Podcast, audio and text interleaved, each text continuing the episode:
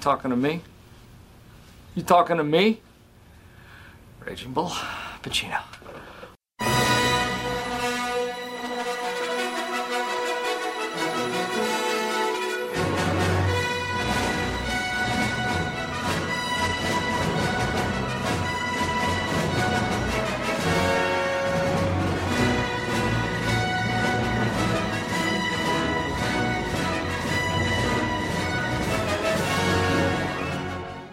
Welcome to The Contrarians, where we're right and you're wrong. The Contrarians is brought to you by Smarks Like Us Clothing and Ovnio Films.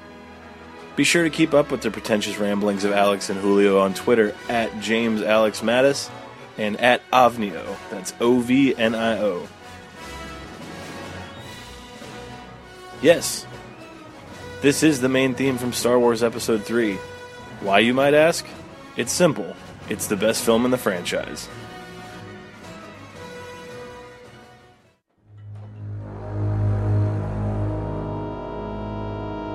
Uh, excuse me, sir. Can I help you?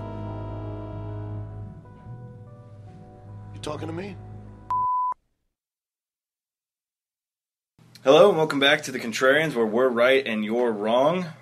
It is a drizzly Tuesday afternoon as we're recording, and I'm joined as always by my friend Julio. Julio, how you doing today?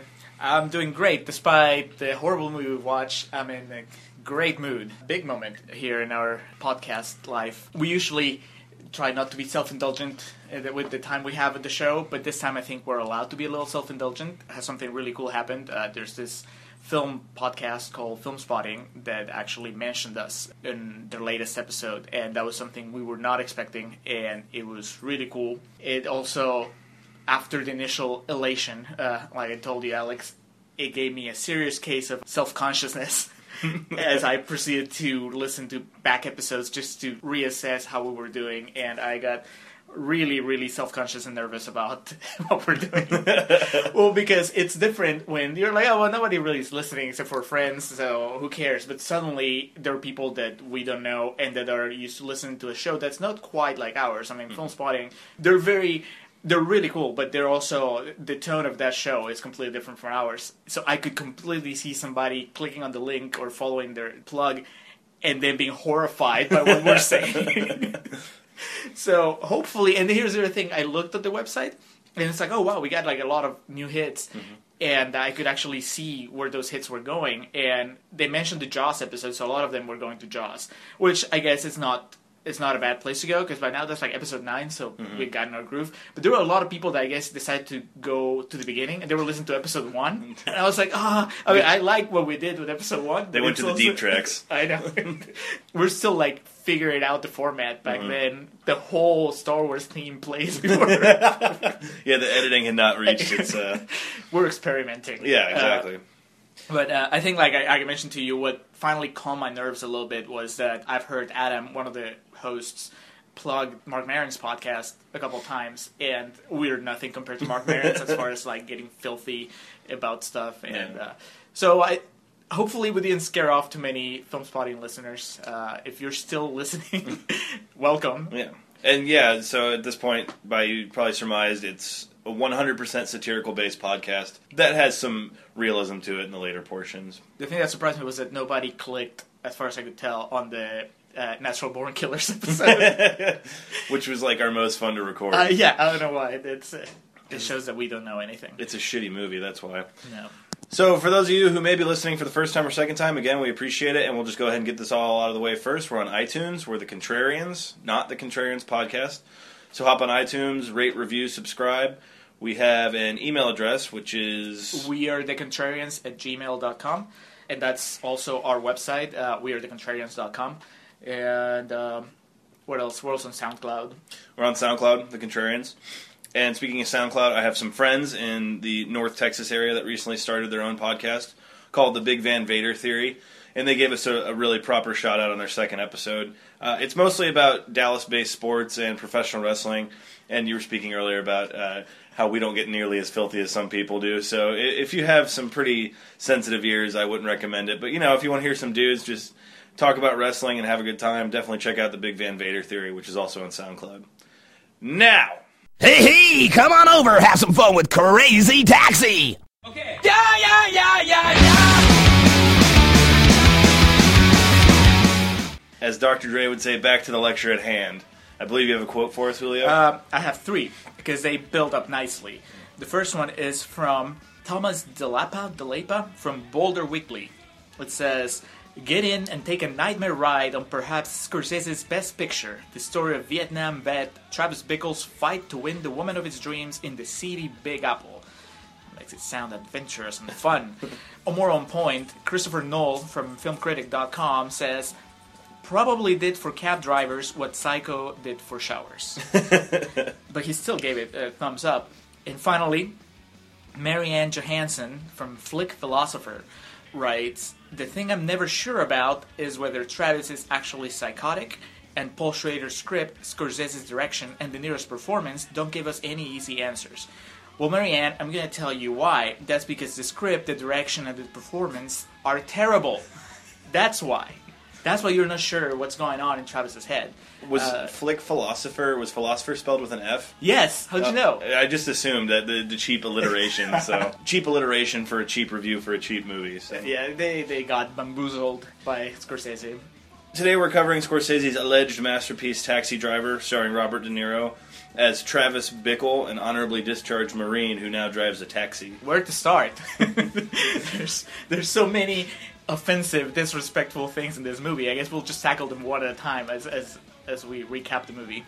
So we begin basically the beginning of our tale is him applying for the job of being a taxi driver, but it's clear right away that Travis Bickle, you know, I never even thought of this until just now. There could be some PTSD here too from his time in the war. Yeah, that makes perfect sense. And you know, you're right because when I first, I haven't seen this movie in a long time. So when we first started and he mentioned that he's a vet, I was like, oh yeah, because that explains, it justifies how he's so handy mm-hmm. later on with like the violence. But yeah, it also explains his his mental issues, and that's that brings up issue number one with this movie. Travis Bickle is not right in the head, and the movie laughs at him most of the time, and it, it's it's uncomfortable and it really is unkind. There's so many scenes where the movie is just Travis's mental illness is is the punchline, and I did not appreciate that at all. He's a pill popping, alcoholic, nightlife living insomniac right off the bat. Uh, it looks like he hasn't slept in days, and it's explained that it seems like every other scene too. He's got a Coca Cola in hand that he's just downing, which obviously is his caffeine addiction, but also uh, pretty cheap product placement. It is, and at the same time, it shows the other problem, uh, the other big problem with the movie. The way it depicts Travis's life, even with the mental problems he has, is is kind of like a cool life. You know, it's Scorsese is doing this hypocritical thing where he's he's trying to have his cake and eat it too. Uh, you know, he's depicting a man that has problems, and he wants to paint this movie as being against violence and against you know everything bad that he depicts. But at the same time, for somebody watching subconsciously, you get this feeling that De Niro's living a pretty sweet life, mm-hmm. and and I think. From the beginning, he's drinking Coke because cool kids drink Coke. He's just in the big city, you know. He's meeting all kinds of interesting people. he's driving this cool cab and he's just having adventures every night. He has the cool voiceover, you know, where he tells you like you know how cool how much money he makes and and the cool music it's like he's a noir hero here from the beginning that's like the second scene i think His narration also is just going on and on about how much he hates the world, wants to rid it of the, the scum that inhabits it. He keeps a diary, basically explaining his mental state, and that comes back through and through. Just his gradual, or I guess rapid, descent into madness throughout the course of this film. that was my big issue with the movie when it comes to his occupation is that I mean no offense to taxi drivers anywhere but if you're a taxi driver I mean I'm assuming that wasn't the dream and that is not the dream. You know what I mean? Like you're there and it's like a, a, a transitioning state. You're there but only until you can move up. It's not like anybody sets out to be a, a taxi driver. Mm-hmm. But this movie sells you taxi driving as as an awesome you know the taxi driver is the hero When in reality, driving a taxi is just, you know, it's the launching pad to like a Greyhound bus or a Mega bus or something like Exactly. You know, you have to move up. But no, here, why would you want to do anything else? As the movie goes on, it tells you, it shows you that being a taxi driver just pays off hmm. constantly for Travis. He has so much money that, you know, he spends it in whatever. He keeps saying during the movie, what else am I going to do with my money? he, he's set up for life being a, ca- a taxi driver. Turns out the only positive in his life, the only ire of his desire is Betsy, a woman that he drives by every day seemingly, who is a campaign volunteer for Senator Charles Palantine. It's just a campaign center. It looks to be uh, right downtown New York City. So we're introduced to Betsy, played by Cybill Shepherd, as well as a fellow campaign volunteer, Tom, played by Albert Brooks, who is rocking an outrageous perm. that hair and the fact that it was Albert Brooks and the fact that it was renowned comedy actor Robert De Niro, I thought that we were watching comedy at first. It took me a moment to remember that before he hit his stride as a comedian, De Niro tried a bunch of like failed dramatic roles, like this one and you know Casino, all that stuff that he did before he finally realized that he his, talent wasn't comedy. Travis continues to drive by every day as his sleep deprived descent just grows further and further. He joins his fellow cabbies for a late night coffee when it's apparent that he just can't focus on anything and that boy just needs some sleep, man. Yeah, but but you know, again, the movie shows you, oh, that's cool. You know, you're a taxi driver, so middle of the night, you go and you meet with your friends and you trade stories. You get to have coffee with Frank Barone. Yeah, yeah, yeah. Frank Moran talking about how he got laid and got like best sex of his life in the back of his cab, and then he got paid a lot of money on top of that. It's like the, the midnight cheers. You know, everybody knows your name and everybody's really cool. They're talking about guns. They're talking about weird stuff that they find in their cabs. Who wouldn't want to be part of that community? Again, they're selling it so hard. The fact that being a taxi driver is so cool. I can only imagine the crushing disappointment once all those college kids watching this movie they forgot about their degrees and they applied to be a taxi driver, and then they found out that no, it's not like the movies. It's like actually the 76 to 81 spike in just taxi applications and Yes. just realizing crushing defeat. You want to know why you only see immigrants driving cabs these days? Because Americans had that big, big disappointment in those years. No more. Will not be fooled again by taxi driver. So, what after appears to be a good night's sleep, Travis finally gets some of his shit together. He gets all dolled up and rocks a pretty sweet Shriner blazer as he walks into the Palantine Campaign Center. Initially goes in there asking to volunteer, but it's clear he's just there to ask Betsy out on a date. Could have gone in a bit more subtle route. But it works. It so does. really, he didn't need to. Once again, the movie misleading all these young minds that, that it was aimed at into thinking that you can actually do that. Can you imagine? Like anybody, it- you know, it's not like De Niro is looking. I mean, yeah, he has the, the cool suit and everything, but the things he says and the way he says them are really creepy. He's he's on like Rocky level of creepiness, and yet. Cybill Shepherd just goes for it. She smiles. She finds him charming somehow, and so it pays off to be a creep to just walk in. Poor Albert Brooks. He's playing the long game, and he gets swiped right away. The Ross Geller character of this film, he's just waiting there the whole time. And it's just not to be. This creep just comes in and says, I watch you every day. And she's like, All right, I'll go out with you. Yeah, I mean, granted, the hair didn't help Albert Brooks, but he he probably needed to do something about that before he could make a move. It's true. So he asks Betsy out for coffee and pie, and they go out on her lunch break, and it's just more very strange talk from Travis that's kind of hard to dissect. That's that's a perfect example of what I was telling you, where the movie is just making fun of his mental state. It's clear. I mean, that scene has so many uncomfortable comedy moments. Mm-hmm. There's so many things that she says that he rep- responds to with completely random things, and you can't help but feel like the movie is is making fun of him. Mm-hmm. There's there's no other way of describing it. It's it's really sad to see it, and then it adds to this other issue of the way the movie represents women.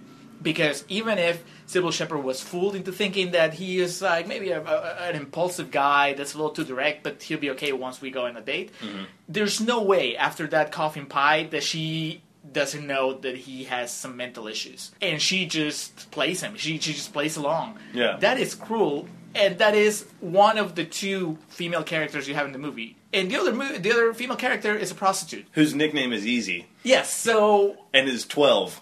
come on, Marty Scorsese. It, it's by then that was not cool. you know that that way to depict women, we left it behind way before that movie came out. This was before the era of Pretty Woman.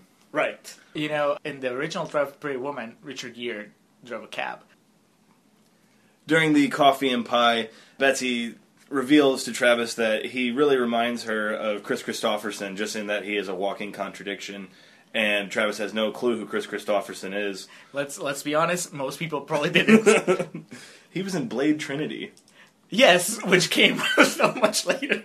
So naturally, he goes to the local record store and wants to check out what it's about. So he buys the Kris Kristofferson record for her as a gift. I wonder how much Kris Kristofferson paid for the promotion. I saw him at South by Southwest several years ago, and he was still putting in the work. So God bless him. So wait, was he at South by promoting a movie, or was he promoting? He was his- performing. He was performing. He did a free show at South by a few years ago. Well, yeah, because he's gonna pay to see Exactly. He was old and just. eh. Well, they sell him like he's the shit in Yeah. the movie. I mean, he, he They sell him like he's Rex Manning, yes, which Yeah. we all know is not possible. It's sad that we didn't get a music video of whatever song they wanted to play. So the next scene sees Travis. Uh, it- Senator Palantine actually gets into his cab, and it takes Travis a second to recognize him and realize exactly who it is. But when he does, you know, he kind of launches into a "Hey, you know, I, I know you're going to be president." And then Palantine and his advisors are kind of trepidatious of this weird-looking dude, and this comes to play into what you were saying. He asks him what he would change about the country, and he goes into this tirade about how he would just flush New York City down the fucking toilet, as he says. Horrible representation of the city. He's not wrong, yeah, because he's talking about the movie, the, the city that the movie is depicting. Go to New York right now. That's not the case. It's offensive. If I was a New Yorker, I would be up in arms about what this movie says New York is and shows New York to be filth everywhere. He's not wrong, and there's there's just crime, and it's seedy. It's not the Big Apple. It's like the rotten apple. It hurt me as somebody who's never been to New York but loves New York. Uh, it it just I, it hurt me deeply. But it goes back into what you're saying earlier. He's launching into this tirade, and these are the words of a man who clearly needs help, but it's meant for just like awkward comedy in the film. Yeah, I mean, you, you every time they cut to the, the, the shot of the advisor, he looks so uncomfortable. he really should be more. You, these are politicians. These are people that are supposed to help people. He should have taken Travis in and sent him somewhere where he could find some help. Instead, they just give him a hefty tip, and they're on their way. It's moments later, we're introduced to our second female character of the movie, Iris Easy Steensma, played by Jodie Foster, who is a 12 year old prostitute. It's funny because she looks. It's kind of creepy. What was it? Fourteen when she shot the movie. Fourteen-year-old Jodie Foster looks just like a tiny version of current day Jodie Foster. it was really distracting, especially once she finally got some lines. Mm-hmm. She she sounds the same. But she's trying to get out of wherever they are. She's just trying to get away. She's asking Travis to, you know, just go. When uh, he kind of takes his time on it, and a mysterious fellow, presumably her pimp, comes up, just grabs her by the wrist and says some pretty nasty things to her. Says she's not going anywhere, and then hands Travis a big crumpled up twenty and said, "You didn't see nothing." We don't see his face because they're saving the face, a big reveal of the face for later. it's not the senator, by the way. So it's time for the big second date with Betsy and Travis, and Travis takes her to a Swedish sex education film. Well, can't win them all. but at the same time, I mean, it's cool that he is so open about sexuality. But again, the movie's setting it up as this punchline. Mm-hmm. It makes Betsy look terrible because there's what's going through her head when she goes. She goes into the movie, even though the marquee clearly states what they're going to watch. Mm-hmm. But she goes into the movie almost like she's looking for an excuse to walk out on Travis. she sits through like a solid minute of sex movie and then she walks out and and, and just and then that's it she's done with travis from then on and we're supposed to laugh at how clueless travis is because ah ha ha you know this is what he does when he's alone and he couldn't fathom that a woman would be offended by it Also, another pretty poor representation of the people in New York. Such seedy, just filth and like smut. And that theater's pretty full. It looks like Paul It's Blart on a. Friday night. yes yeah it's packed maybe they don't give us like a wide enough shot to really appreciate the demographic but i'm gonna go out on a limb because the, the few people that we see in the shot they're african american and this movie has a thing against african americans It does. We- we'll point it out as we go but really it, it's just one more instance of the movie being offensive for the sake of being offensive So Travis doesn't really know how to make make things right, so he just sends a bunch of flowers to Betsy, which all get returned to him, and she's just not going to accept them.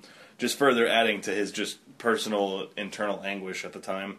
He then has no other idea of how to react, so he goes to the campaign office and just berates her in front of everyone there. makes a scene and again what do they do instead of getting him help nothing they throw him out they uh, Well, they don't throw him out. Tom Albert Brooks with his perm throws him out.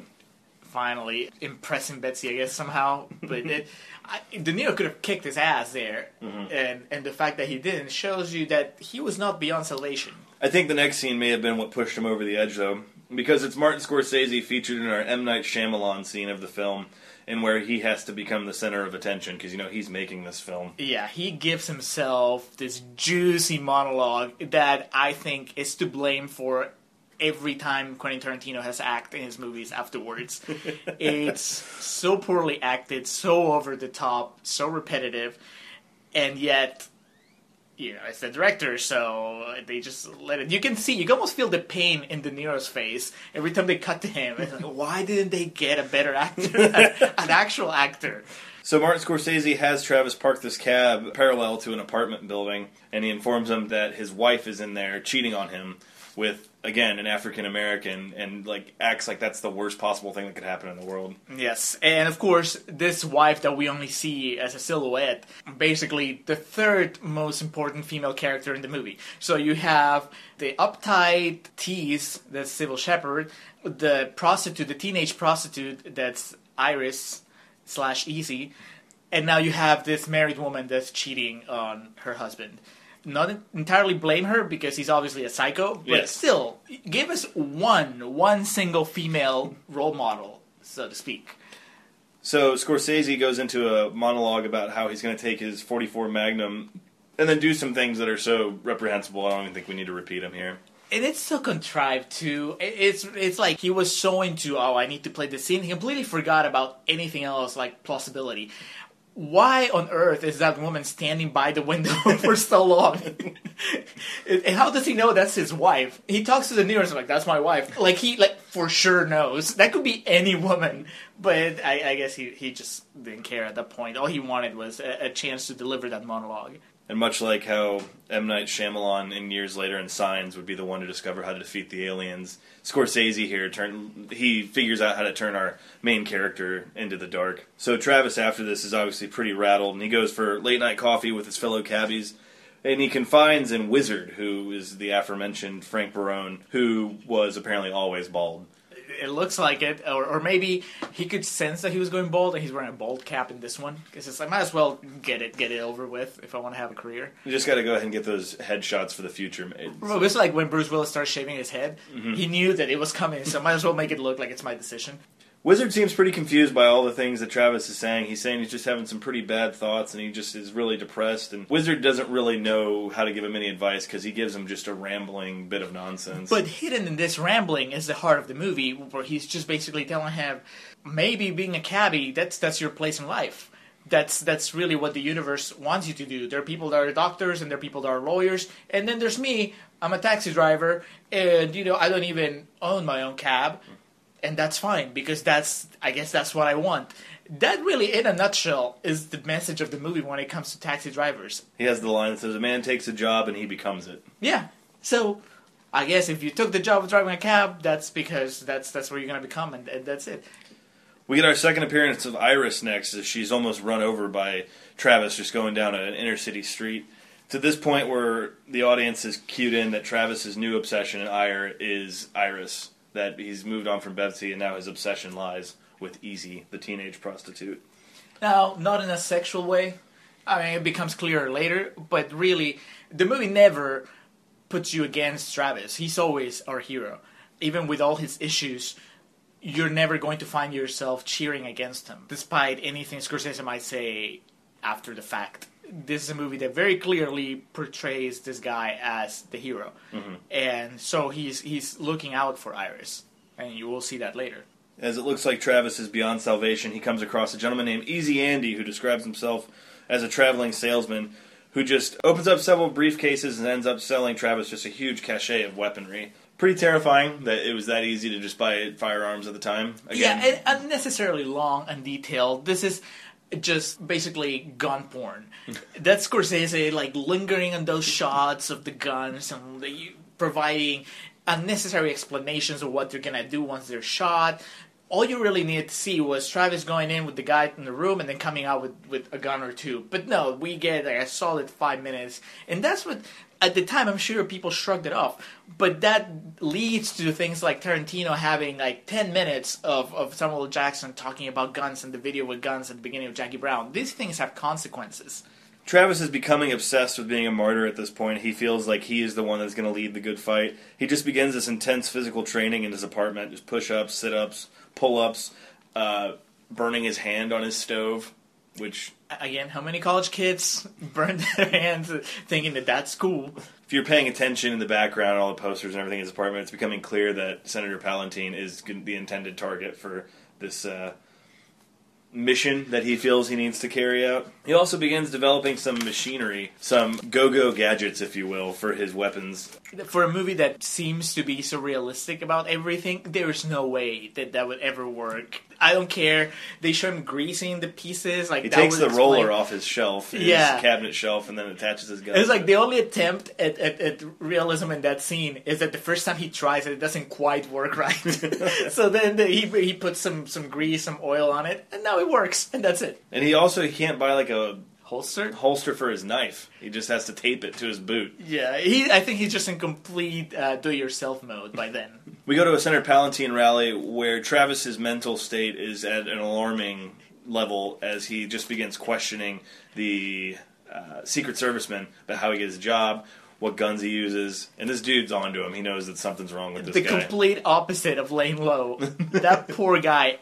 Once again, the movie making fun of somebody with mental problems. That is, that scene is played by comedy, but nobody told De Niro, and so the movie is laughing at him again. It's after this that we get the legendary "You Talking to Me" scene of De Niro talking to himself in a mirror. So disappointing. Such a ripoff of the scene in Back to the Future Three when Marty is is pulling his gun and and you know basically asking himself, "Are you talking to me?" And then Marty has the good sense to close with an awesome line, which is, "Go ahead, make my day."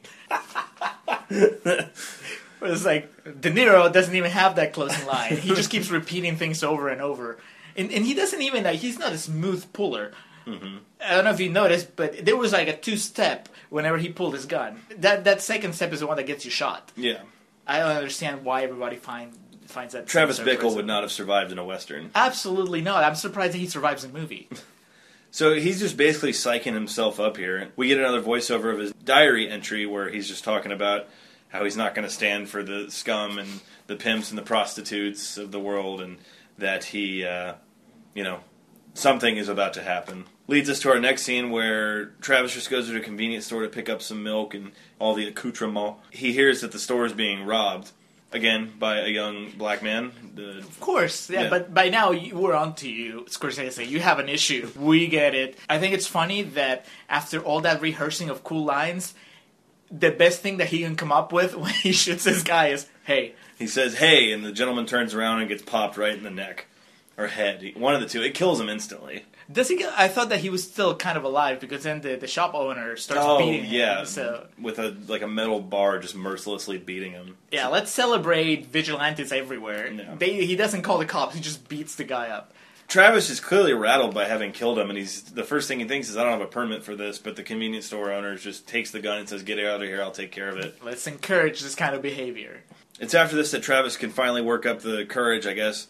I don't know if it's courage or gusto or what have you. He finally goes to see Iris. He wants to, I guess, tackle this situation head on. She informs him that he needs to meet up with her pimp, who is Matthew, or she calls him Sport. Matthew Sport Higgins is, of course, played by the Wolf, Harvey Keitel, and this is our first appearance of him in the film. finally a reveal that was worth the wait for all its flaws. And one of the flaws is how wasted Harvey Keitel is in this movie. But you have to give it to them. That reveal was worth it just because of his hair. He's got the hair, he's got that fedora on with his wife beater tucked into his slacks. Beautiful performance. I just don't understand why he's not in the movie more. So he sets up an appointment with Iris, or as she's known, Easy. Harvey Keitel launches into a diatribe about all the filthy things that he can do with her for twenty dollars. And Travis is just getting more and more disgusted with this as he finally gets her alone, and she keeps trying to initiate sexual acts, but he just wants to help her. Yeah, and it's it's again it's the, the, trickery of Martin Scorsese, where even though Travis is doing reprehensible things, and you can't blame him entirely because he has mental issues. Scorsese tricks you into being on his side anyway and thinking that he's right just because he surrounds them with, with despicable people. Cybill Shepherd being like a heartless tease, and Harvey Keitel being this disgusting pimp, and now even Iris being this clueless teenager. Well, here's the thing: you could put anybody next to her, anybody next to all those other people, and they'll come out looking good, like the voice Yeah. of reason. So of course, it almost looks like, oh well, Travis Bickle is in the right. He, no matter what he does now, it's what's necessary for things to end up properly. It's the only point in the film that we find ourselves rooting for our main character. The rest of the time, we're just kind of like, man, this guy. He's he's sympathetic, but also scary. But here is like the one moment of clarity where we're like, okay, she's not really having any of it though. She, I guess, her the claws of Harvey Keitel are in her too deep, and they run out of time. So he requests to have lunch with her and just meets up with her later. And she's obviously has no idea what she's talking about.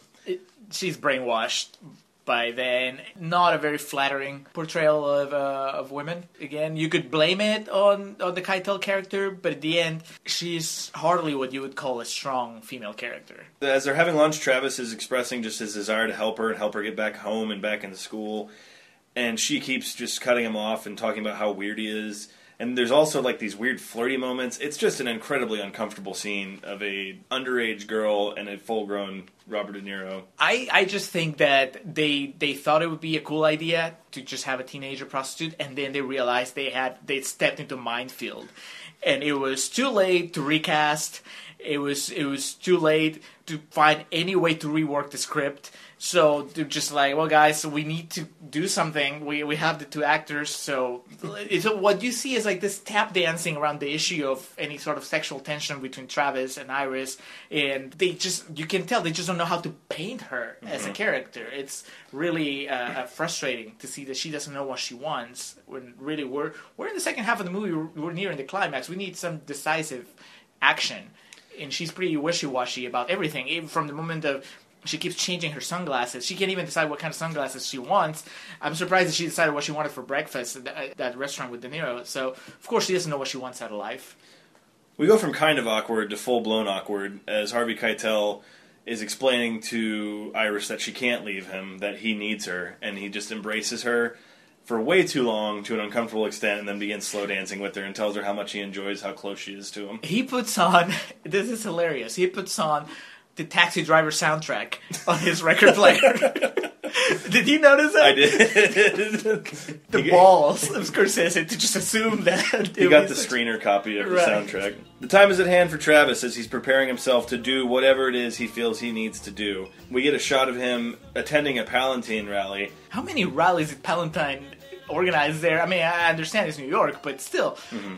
there there was the same side, the same side of the city. I don't know, and and I guess what's her name, Betsy and Tom, they're in all of them, but it just feels like they they were too lazy to really change the setting. They just went in and was like, okay, today we're shooting all three of the Palantine scenes.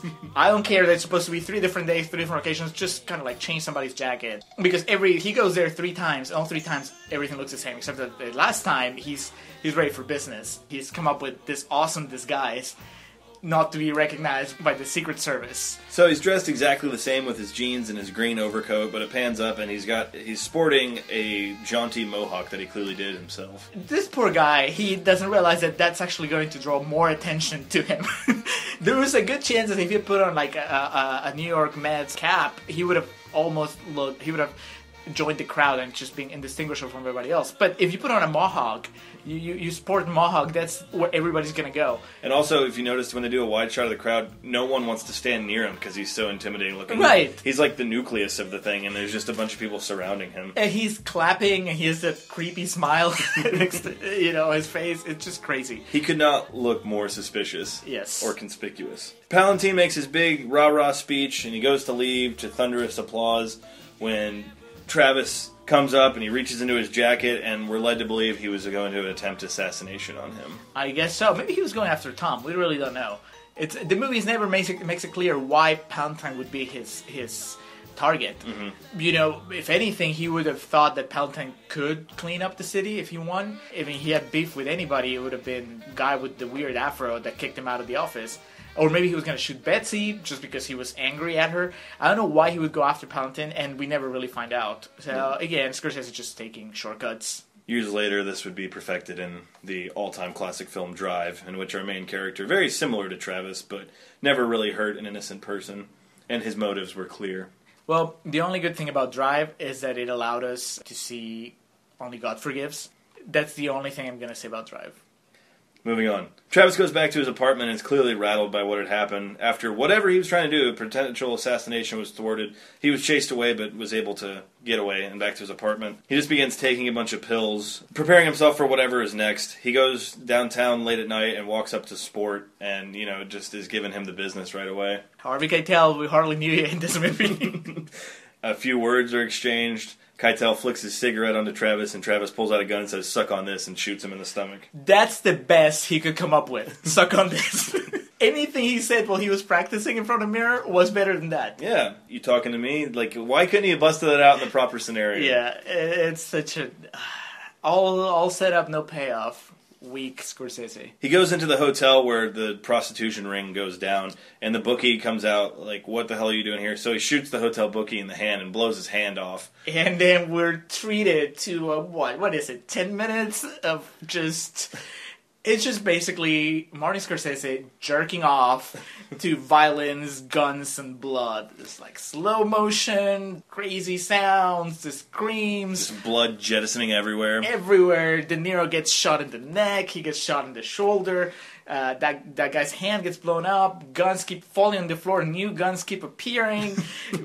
Poor Iris is screaming her head off. It's like the end of Max Payne with Mark Wahlberg, but nowhere near as cool. Well, no, because for one, De Niro's no more Wahlberg. I mean, there's and uh, and Jodie Foster is no Mila Kunis. Touche. So he shoots the bookie in the hand, and then from out of nowhere, Travis gets shot in the neck, and then blood begins gushing. It turns out that he didn't finish the job with old Harvey Keitel, the wolf. So he shoots him many, many times. He just takes him down when he's clearly dead. Just keeps going. It's a bit of overkill, no pun intended, on Scorsese's part. Unnecessary. Everybody in this movie gets shot way too much. It's almost like he felt that he needed to compensate for the lack of shooting in the first hour and 45 minutes of the movie. He just goes all out. He has four guns on him, and that's not even counting the guns he picks up from the bad guys. By the end of the sequence, they're all out of bullets. and there were only three people that he had to kill. He kills Sport. He then just begins getting into it with the bookie when the gentleman who is getting his rocks off with Iris comes out and shoots, as you said, Travis in the shoulder. Travis then turns around and shoots him in the face at least six times. Just ridiculous amount of violence here. Shoots the bookie in the head while Iris screams. He then goes and turns the gun on himself and tries to shoot himself in the head with multiple weapons, but they're all out of bullets, as you said as well. The cops show up as Travis looks at them and mimes shooting himself in the head three times. I think it's funny that when he first shoots Sport, the first time he shoots him when he's outside on the streets, nothing happens. Like he shoots him, and and then there's like crickets all around. It's just like big. It's just a normal Saturday night in New York City. yep, that's the New York. The Scorsese is selling you. So now Travis is the hero. He's the big local hero because he broke up this prostitution ring and he returned Iris back to her parents in Philadelphia. He gets a letter from the parents, and I don't know who's reading that letter, but it's almost like they ran out of money and they just grabbed some dude from the from the street. Can you please read this? We need a voiceover because that is that is like I don't know, you know, first grade level reading. He does the pause. He doesn't know punctuation. It's just terrible. That no wonder that Iris run away from home. For dad was illiterate and probably beat her as much as uh, Harvey Keitel didn't. So despite the fact that he murdered brutally three people in complete cold blood, he is lauded as a hero because their lives apparently don't matter. Yeah, I I would like to have seen the, the police investigation of that crime scene. Yeah.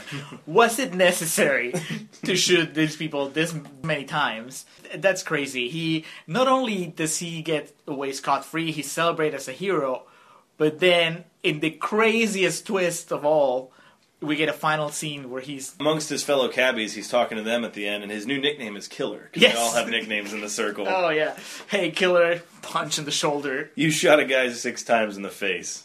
Hey, You're, you're the man. Want some pie?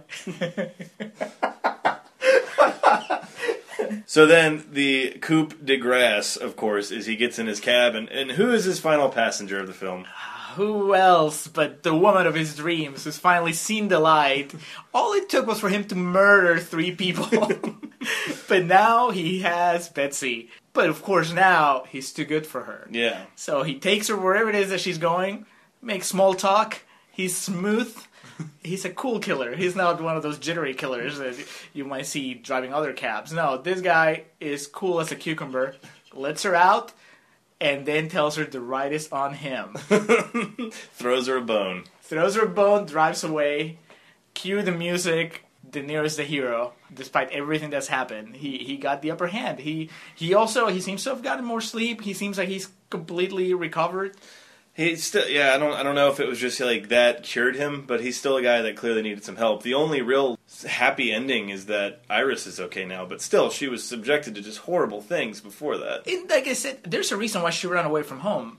Dude, you're just assuming that her parents are completely cool and it, she run for no reason. But no, maybe you know most of the time they're unhappy for a reason. The dad mentions that oh yeah, we've taken measures to make sure she doesn't run away again. What does that mean? That's code for we chained her in the basement. That that is that needs further investigation. So that that is yeah that is a very disturbing ending. And again, here's what what really gets at me is that Martin Scorsese claims to be shocked by the, the reaction that the movie got from the audience. He seems shocked at the fact that people were actually cheering at the end when Travis was killing all, all, all the bad guys. Okay, how on earth are you not supposed to cheer when he you, he sets it up as that? You mm-hmm. know, he sets it up as a big moment. He seems shocked that people are are saying that maybe it's it's, it's all in Travis's head at the end. Well, no, the way the movie's constructed, it makes it like, oh well, he he earns this happy ending because he's the hero. Yeah. That just seems like Scorsese either being unaware of what he created or just wanting to backpedal out of making a reprehensible movie. And he would make many more stinkers. It would be almost 30 years until he made his masterpiece, which was, of course, was Hugo. I think that he needed to get all that darkness out of himself so he could finally have like a kids movie. He had a kids movie in him, but he was trapped, surrounded by all this this this violence and grisliness. And his just non-ending vendetta towards New York City and its citizens. yeah, it, it it finally I don't know. He needed, to, and you'll notice he doesn't act in Hugo. He finally decided. He it took him thirty years, but he realized he's not an actor. He's barely a director. So how about we we're aware of our limitations, guys. Oh, man. We ready for real talk? Yeah, I, I, I wrote bullshit happy ending, and that's my last note. so, so yeah, let's do some real talk. T-shirts, t-shirts, t-shirts. Hundreds of thousands of wrestling t-shirts, all for you to buy. Starring all of your favorite wrestlers. Daniel Bryan, Bret Hart goes to Montreal, some dead guy, the Blackjacks, Mulligan and Lanza, not Windham and Bradshaw. Wrestling! SmarksLikeUs.com, SmarksLikeUs.com, SmarksLikeUs.com. Selling you wrestling t-shirts. Also available, buttons, stickers, and kitty cats. Meow. Are they going to remake this? They've been saying that for a while. Really? Yeah. With who? De Niro should play Wizard. Oh my god, that would be amazing. he has to. And, you know, as it is, every time we recast something, Josh Gad should play uh, Travis. no, he should be uh, sport. Dan Fogler will play Travis. so, Richard Schickel from Time Magazine said Scorsese seems to need scripts with well designed humor and performers with the spirit of Ellen Burstyn to compensate for what seems to be a fundamentally depressed view of life and the belief that sobriety is the equivalent of seriousness. That is, as far as I can tell, according to the mobile website, the only negative review uh, for Taxi Driver. I don't know if that's right, but I don't think this guy. I, I mean, obviously, the movie was a little too dark for him. Yeah. Even with the happy ending, or the alleged happy ending. Yeah, that's an interesting read. I don't know what he's complaining about. Yeah. really, he's complaining that the movie's too depressing, or that Scorsese's take on the movie is too depressing. And nowhere in that movie does it paint sobriety as a bad thing. No, it, it's uh, it's almost like he wanted. I'm cool with this story, but I need it to be a little lighter. Yeah. You don't know what you're talking about, Mr. Schickel or whatever your name is. Uh, no, I I haven't seen this movie. I think I told you I I haven't seen it in ten years at least. And before that, you know, I saw it in film school, and I'm pretty sure I fell asleep sometime during it. Mm-hmm. Not because the movie's bad, because I was tired. Because I clearly remember not seeing the the classic "Are You Talking to Me" scene when I watched it. So we were either watching uh, a bootleg movie that had that scene cut out, or more likely I dozed off because I was tired because I was in school. And that, and also I remember the first time I watched it, I didn't get what the big deal was about the violence. Having read, our teacher made us read all these articles about the movie before we watched it, and then I watched it. I was like, I don't get it. What's you know? By then, of course, it's so many years had, ha- had had passed since the movie opened. The, of course, violence on that level was not such a big deal as far as people being shocked by it. Yeah, It is still a shock the way the movie builds up to it. it's pretty violent. Yeah, but I have to say, this is the first time. I mean, this might be the fourth or fifth time that I've seen the movie, and this is the first time that I've actually been not on Travis's side, which speaks poorly of my character. uh, but I, but that means I completely understand people that are cheering in that final shootout. It's uh, because they're painted as despicable people. You don't really feel bad for for Harvey Keitel getting shot. Yeah. He's a horrible person pimping out a 14 year old. So, I mean, yes, it's against the law, but you know, fuck yeah. This was my second time watching Taxi Driver, and I watched it years and years ago in college. I had a sick day. I had like a fucking horrible fever, and I uh, just it was like a Robert De Niro day. I watched Casino, I watched Taxi Driver, and then I watched Raging Bull. It was my first time seeing Taxi Driver and Raging Bull. And like I was descending more and more into fever dream throughout the day went on, so I couldn't remember exactly which ones were which. So th- this one, it was like watching it for the first time again. But uh, obviously, I remembered a lot of it. You fell asleep and you woke up with a mohawk, yeah, for a real. gun, and a pool of blood around you. But it, yeah, Taxi Driver was released on February eighth, nineteen seventy six. Had a budget of one point three million, which I we were talking about. I was like, that's it, but that's like fucking nineteen seventy five money. So that's a lot. Shattered at the box office, making a twenty eight point two million. It's directed obviously by Martin Scorsese, written by Paul Schrader, who also wrote Raging Bull and Last Temptation of Christ. It had four Oscar nominations: Best Picture, Best Actor, Best Supporting Actress, and Best Original Score. It won none of them. Really? Yeah. Ah for shame. It's obviously a highly controversial film, not so much as Natural Born Killers. Biggest thing at the time was Jodie Foster playing. She would have been 13 or 14 at the time of filming, and everyone was like outraged at the stuff they had to do. But apparently, her older sister was her body double for any of the sexually compromising scenes. But there's Which there's not much. The only one she I can really think. kisses Keitel. I Well, there at the it. end, she's on her knees for that guy. That when fucking Niro Travis comes in, okay. yeah. And also, it's got the distinction of being controversial for it inspired John Hinckley Jr. for his Ronald Reagan assassination attempt. But that's because he became obsessed with Jodie Foster. Oh, that's why there's the joke of like Jodie Foster made me do it. Yeah. Yeah. It's, Oh, you, you weren't aware of that? I I heard it on Seven, and I I mean it's pretty easy to figure out what they're talking about, but I didn't know the specifics. I know it came from uh, Taxi Driver. Yeah. Well, uh, John Hinckley Jr. attempted to assassinate Ronald Reagan on the day of what like when would have been eighty one, the Oscars that day to like get her attention, and they postponed the Oscars till the following Tuesday. So like his whole goal was. Well, if I kill the president, Jodie Foster will fall in love with me. So then, when they foil that, did he just go and try to rescue a random prostitute? I think so. Yeah, he he got his, his cut off, so he went and killed a pimp. Um, that was kind of hard to do because in terms of like our format of this, there are things that I do think are weird about the movie. Like it's kind of racist overtones. I think are kind of off-putting, and I'm not even for the time. I'm not really sure their relevancy. I don't think, uh, but no, I think that it's a movie that has a racist character, a racist protagonist surrounded by racist people. But I don't think the movie is necessarily racist. I mean, maybe you know the instance where of where the the the robber, the guy that's that's robbing the drugstore, he happens to be black. But I don't know that you can build a case strong enough to call the movie actually racist. I, I don't think that's intentionally so. I think a lot of it too is more acceptable at the time, and now like we've been so sensitivity washed that it's like, eh. I mean, there is like, I think there's two black cab drivers in that circle where when they meet at the at the cafe. The coolest dressed people in the entire film are these two black dudes in the coffee shop that Yeah, just so- eyeing down Travis. Yeah, so I think I, I don't think that's that's a big of a problem. If you wanted to really push for like defensive stuff, the female characters maybe, but even then, I mean, I was kidding. I think Iris is is a pretty strong female character. She's definitely a sympathetic character. Yeah, and for a 14 year old, she's actually pretty precautious. Yeah. Uh, she, she, she's cool. She's fun to listen and talk. I mean, it, yeah, that, it works. All joking aside and all like minor quibbles about the story, which I still do have some like things with the ending. It's just kind of weird. I understand what it's trying to say, but at the same time, it's kind of oddly. It's not like it could be executed better. It's just like it's just. I think that's the point. It's disconcerting because that's the problem. Like that, you can kill one person, it's the worst thing in the world, or you can kill another person and you get praised for it. Like I think that's what he's trying to say. Yeah, it, it- the point. I, I think that Travis has serious mental issues, and at no point during the movie anybody acknowledges that. Not before he murders a bunch of people, and certainly not after he murders a bunch of people. and that's cool. That that's that's fine because the movie is not telling you it's okay. The movie's telling you that society thinks that's okay, and I'm I'm fine with that.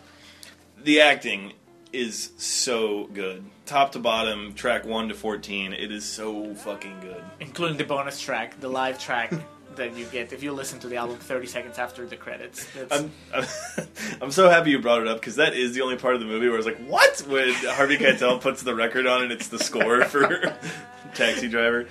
Um, but no, yeah, the acting's amazing. My favorite scene being the one we were talking about where Travis is confiding in Peter Boyle about like the problems he's having. yes, uh, going back to, to when they made us read those articles, uh, there was a quote or an interview with Peter Boyle where he was talking about how, if I remember correctly, he was talking about how he just went off script. He went to Scorsese or whoever and asked him, "Can I just wing this?" And so I think that all those ramblings is they just came from him. And so anytime I watch the movie, I always think about that. But this is the first time that I notice how fucked up De Niro looks when Yeah. he's talking to him. He really, that's a cry for help. and it's really sad that it falls in the ears of a dumbass that doesn't get it. Uh, yeah, that might be one of my favorite scenes as well. That- That, that was just so good. Everybody, all the stuff, uh, his interaction with Jodie Foster, all those scenes are are just again. I like that they made her so precautious because it would have been a lot easier to make her more innocent, mm-hmm. and th- but then their interaction would have been so interesting. Yeah. but she actually kind of teases him and calls him out on his bullshit. So, it, I, I think it's cool. All the stuff he does with Cybill Shepherd is also great. Like the scene where he's asking her out and everything. Just De Niro's chemistry with everyone is on point. And then also, Martin Scorsese is terrifying. Okay, but did you get the Quentin Tarantino vibe? Because I hadn't ever until this time that I watched it. Um, not in a bad way. I mean, I think Scorsese's performance is great. what else has Scorsese been? Which other movies of his has he had a role in? Uh, I don't know if any movies of his that I can remember, but I know he's in a, an Akira Kurosawa movie of all things, uh, which I haven't seen his segment. It's like the one that's several short stories. Tarantino's a bad actor. Right, but but is it? Don't you see like if Tarantino had made Taxi Driver, he would have given himself. Oh, that, absolutely. You know the monologue where he gets to say the cool thing, and, And he would have, for some reason, had an Australian accent, like Yes. in Django. uh, yeah, that would definitely. Um, yeah, or M Night Shyamalan, but uh, Yeah, well, Shyamalan he gives himself different, a, a different kind of. he- He gives himself. he was on a stretch there of like he was the hero in everything he made. Like he was Yeah. the important person. He doesn't give himself like the, the really cool dialogue or anything. He just he's just a pivotal part of the plot, but not nothing showy. But yeah, so it's that the scene with Scorsese separated. It's almost like the dividing between the first and second half of the film, Right. And it's like what pushes Travis over the edge to being psycho. But yeah, Scorsese's so convincing in the things he says, and like, yeah, I wasn't even kidding in the first half. Some of the stuff he says, I'm not even comfortable with repeating. Like, it's just like terrifying. Yeah, it, it's it's pretty pretty fucked up. Uh, that might be my only issue with the movie, the, which I don't really care. But the fact that that the wife happens to be standing like perfectly silhouetted against the window, it's like really, but. You could take the entire movie as a fever dream, and then everything makes sense, including the ending. But going back to the ending, I I think I told you I've seen people that interpret it as being all in Travis's head. Like he gets shot, and then what you see afterwards is just what he sees when he's in a coma or what he sees as he's dying. Yeah, it kind of makes sense, but like I told you when we are watching it, I don't see any evidence in the way that things are shot that would really make you think that it's all in his head, except for the fact that everything is turns out so well for him. but for the point that I think Scorsese is trying to make, I think it works. Yeah, So uh, I, I don't have a problem with it. intentionally burying New York City was this meant to make New York City look like the worst place on earth? I don't know what what New York City was like back in the day. I Yeah, mean, that's true. That's I know that it's really awesome here, but uh, now in present day, but it used to be a dangerous place. There's no way that they were making all that up from all those movies that I've seen uh, where they painted it as dangerous. So. No, like I was telling you, the only film I've ever seen that intentionally buried New York City was Friday the Thirteenth Part Eight. The writer of that film just had a really bad day there one time, and like Homer Simpson, never wanted to go back. Uh, it stands at ninety eight percent on Rotten Tomato, which is that like the highest we've done so far. It's got. We, Uh, it might be. I don't remember what uh, "It's a Wonderful Life" was at, but I think it might be like ninety six or so. Yeah, it's kind of hard to argue. It's I mean, it's like, why would you change? It, Yeah. Really, nothing. It, it's just perfection. And like I was telling you, I think before we started, or while we were starting it, that for a while, De Niro was having this stretch of just home runs eh, where everything he did was just golden. I think I remember being extremely disappointed because you asked me, when did he start, like, really fucking up? And I don't know, he might have had some Was it the first Meet the Parents?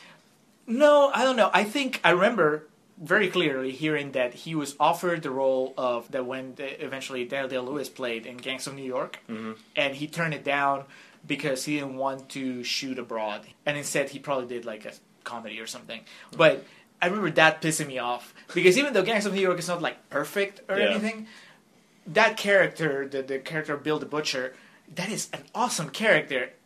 And I guess he was at the stage of his career where he was like, I don't care. I mean, Yeah. I've done so much. I want to take it easy. And that's entirely his right. But as a fan of De Niro and a fan of, of watching him be awesome, I remember, I mean, that when I first moved here, there's a string of like just shitty movies that he did, like the Showtime with Eddie Murphy, Ugh.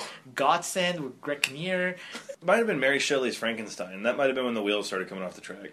I've, I haven't seen it again. I've seen it only once. He's fine. Don't bring that fire in me.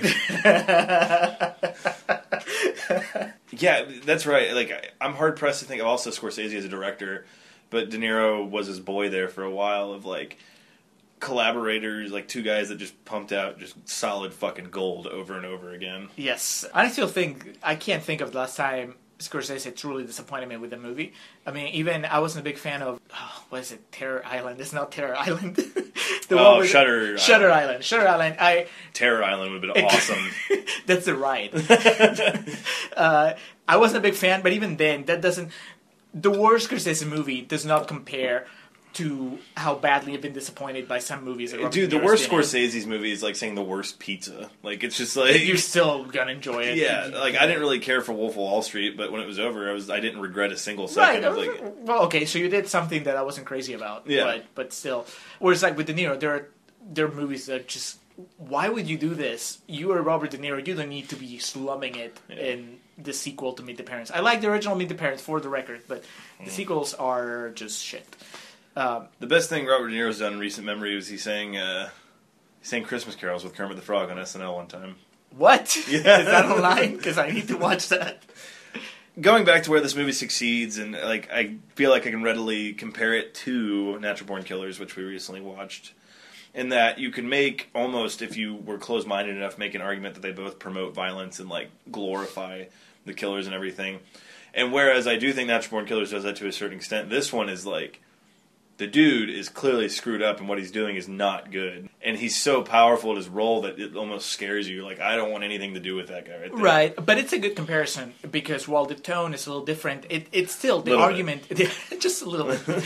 the argument's still the same. I, I think I'm pretty sure I brought it up when we were talking about Natural Born Killers, where the movie is structured to make you root for them, to make you root for Travis and to make you root for Mickey and Mallory. They, yes, they're disturbed people, and uh, they're in the case of Mickey Mallory, they're despicable people, but they're surrounded by characters that are even worse. So you just have to cheer for them. Now, some people just can't see past that initial fact, but uh, I think it's even worse in the case of Taxi Driver because it's not so over the top. So, so you you know, Scorsese can't go back and say, "Well, I was just fucking around. We were not supposed to take this seriously." The movie is pretty realistic through most, you know, most of its runtime. So, mm-hmm. so it feels. I think it hits harder when he finally starts shooting people, and I, I wouldn't blame anybody for getting excited at that moment, as long as they're properly horrified afterwards. Yeah, and in this movie too, the violence is extreme, but it's momentary. It's not like the movie's based around gratuitous violence. I think it's a complex depiction of a character, but it's not. I don't think it's confusing. Yeah, So the the people that are like, "Ah, I don't know what they mean. I'm a little confused by it. Do some soul searching. don't buy a gun. Come to terms with your demons first, and then and then maybe think about uh, watching the movie again. Jodie Foster. She said this was the first time she was in a movie. Like she was like obviously kind of terrified of some of the stuff she did. She thought that like acting was just a thing that her parents got into and it would be like a fun side hobby. And she said this movie helped her learn that acting is like a full piece of art and that not all the time is going to be stuff you want to do. I thought she was very good in it. Like up until the end there, I remember even turning to and being like, "Why the fuck was she nominated for an Oscar for this?" But then she really pulls it around there. Like, Yeah, I, I couldn't remember what her. That's another thing I remember for the first time I watched it, which was thinking that Keitel and and Jodie Foster were not in it enough to warrant like all the talk that there is about them and their characters. Again, reading those articles, there was a lot of talk about Harvey Keitel and how he he had improvised a lot with De Niro because you know they knew each other from back when, and how Jodie Foster was you know young and all this stuff. And I remember watching the movie and having this feeling of oh well we talked about this so much and uh, there's not much. but the more you watch it, the more you appreciate it. And yeah, he has both of them have just a handful of scenes. But they make it work. They they they certainly they command the screen. Yeah, she's she's really good, and it's even more impressive when you factor in how young he, she is. yeah. So that that's awesome. That, that that you know she can pull off that performance. Where does this rank on the difficulty scale of trying to be snarky about something? I, I had a really hard time. I didn't have that much of a hard time because I I've been thinking about it for a week at least. I told you I didn't want to do just the easy thing, which was complain about the violence because because that is actually something that people say a lot. So Yeah. so I was like, I need to come up with something else, and then I started thinking about the taxi driving thing and the New York thing. It was yeah. To be fair, I, I thought about it for a while more than we usually thought about this. right on. Anything else to add here while we're winding down? Not really. I think that uh, it'd be a blast to just keep doing Scorsese movies. there's there's a lot of like cool stuff. I really just want to rewatch like a bunch of old Scorsese stuff. I don't know what Mean Streets has had, but that's a lot of fun to watch. I've never seen Mean Streets. That's I mean we'll get around to it I'm sure eventually if it has like a high enough score. Just- like The Departed, I literally probably could not find anything wrong with that movie. that would be impossible to do. I would just I would just attack it as I'm like it's too confusing. Not enough Anthony Anderson. yes, that. and it's just like who's on what side? Who? What? Why? All right, so for episode 13, lucky number 13, Julio, have you been keeping up with the video game world recently? I don't know. Um, I have an Xbox 360. That, Okay. That's the newest console I have. So the, all the rage has been about Silent Hills, which uh, was going to be from the creator of the Metal Gear Solid franchise. Konami was going to be producing it. Hideo Kojima was going to be directing it, and also creative input was going to be from Guillermo del Toro, with the main character in the game played by I told you his name, I already forgot it. Oh, the guy from Walking Dead. Uh, Norman Reedus. Norman Reedus. Okay. So yeah, they released this big uh, teaser for it in which you're just in this room over and over again, and it's fucking terrifying. I played it. Uh, if you played it, the door in the room unlocked, and you walked out, and you discovered the main character is Norman Reedus, and it was a big teaser for the game, and so everyone's just up in arms and was all excited about it. But the plug got pulled due to creative differences, and Konami's not in good shape, and Hideo Kojima pulled out, and so did Guillermo del Toro, and So, so, so this is what we're doing now. We're just trying to be relevant. We're trying to keep up with the news. well, after reading all that, yeah, I was like, well, huh. And then I looked over at my DVD collection and I thought, well, I own the Silent Hill movie from 2006, and so hopped on Rotten Tomato, and turns out that it's at a mere 29%. So I figured now is this time a good and any to. I guess I'll watch it because I've never seen it. I remember it coming out. I remember getting a, it getting pretty bad reviews. Yeah, I. I haven't seen it probably since it came out. It's one of those films I probably just saw. And I'm not going to call it film. It's probably one of those movies that I just saw on the shelf for three bucks and picked up. So, episode 13 will be Silent Hill. Other than that, if you have any suggestions or anything, feel free to send them in to us. Anything else we got to plug before we get out of here? Uh, no, just to tie in with what we said at the very beginning, if you're a Filmspotting listener that somehow stuck around after being horrified by how different we are from Filmspotting, uh, I think it'd be fun to just, if you send us an email and let us know why you stuck around. Yeah. but, uh, yeah, I think that's all I got. It's weird not doing all the stuff at the end. I know, no, it was like, uh, we need a cool what outro. do we do now? I don't know. We have. I, I still have to get you to do Elizabethtown, so this will be my moment to plug in Elizabethtown again. So maybe for episode 15 we can do Elizabethtown. Yes, 14 will be something good. Hopefully.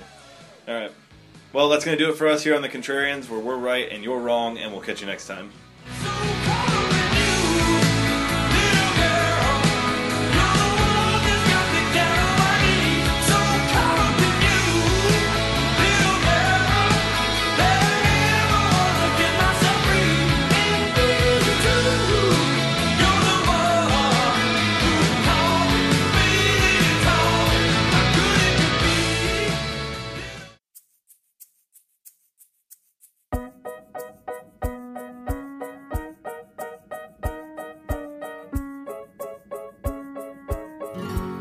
Thank you for listening to The Contrarians. On your way out, be sure to swing over to youtube.com backslash Ovnio Films.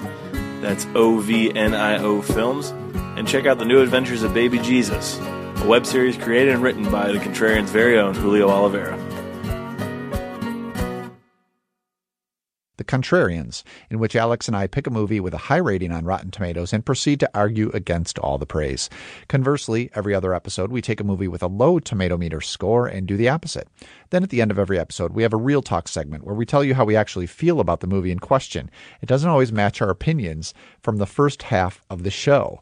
So, so they're just screwing with everybody, is what they're doing. That's doing. exactly right. A little bit of humor there, Josh.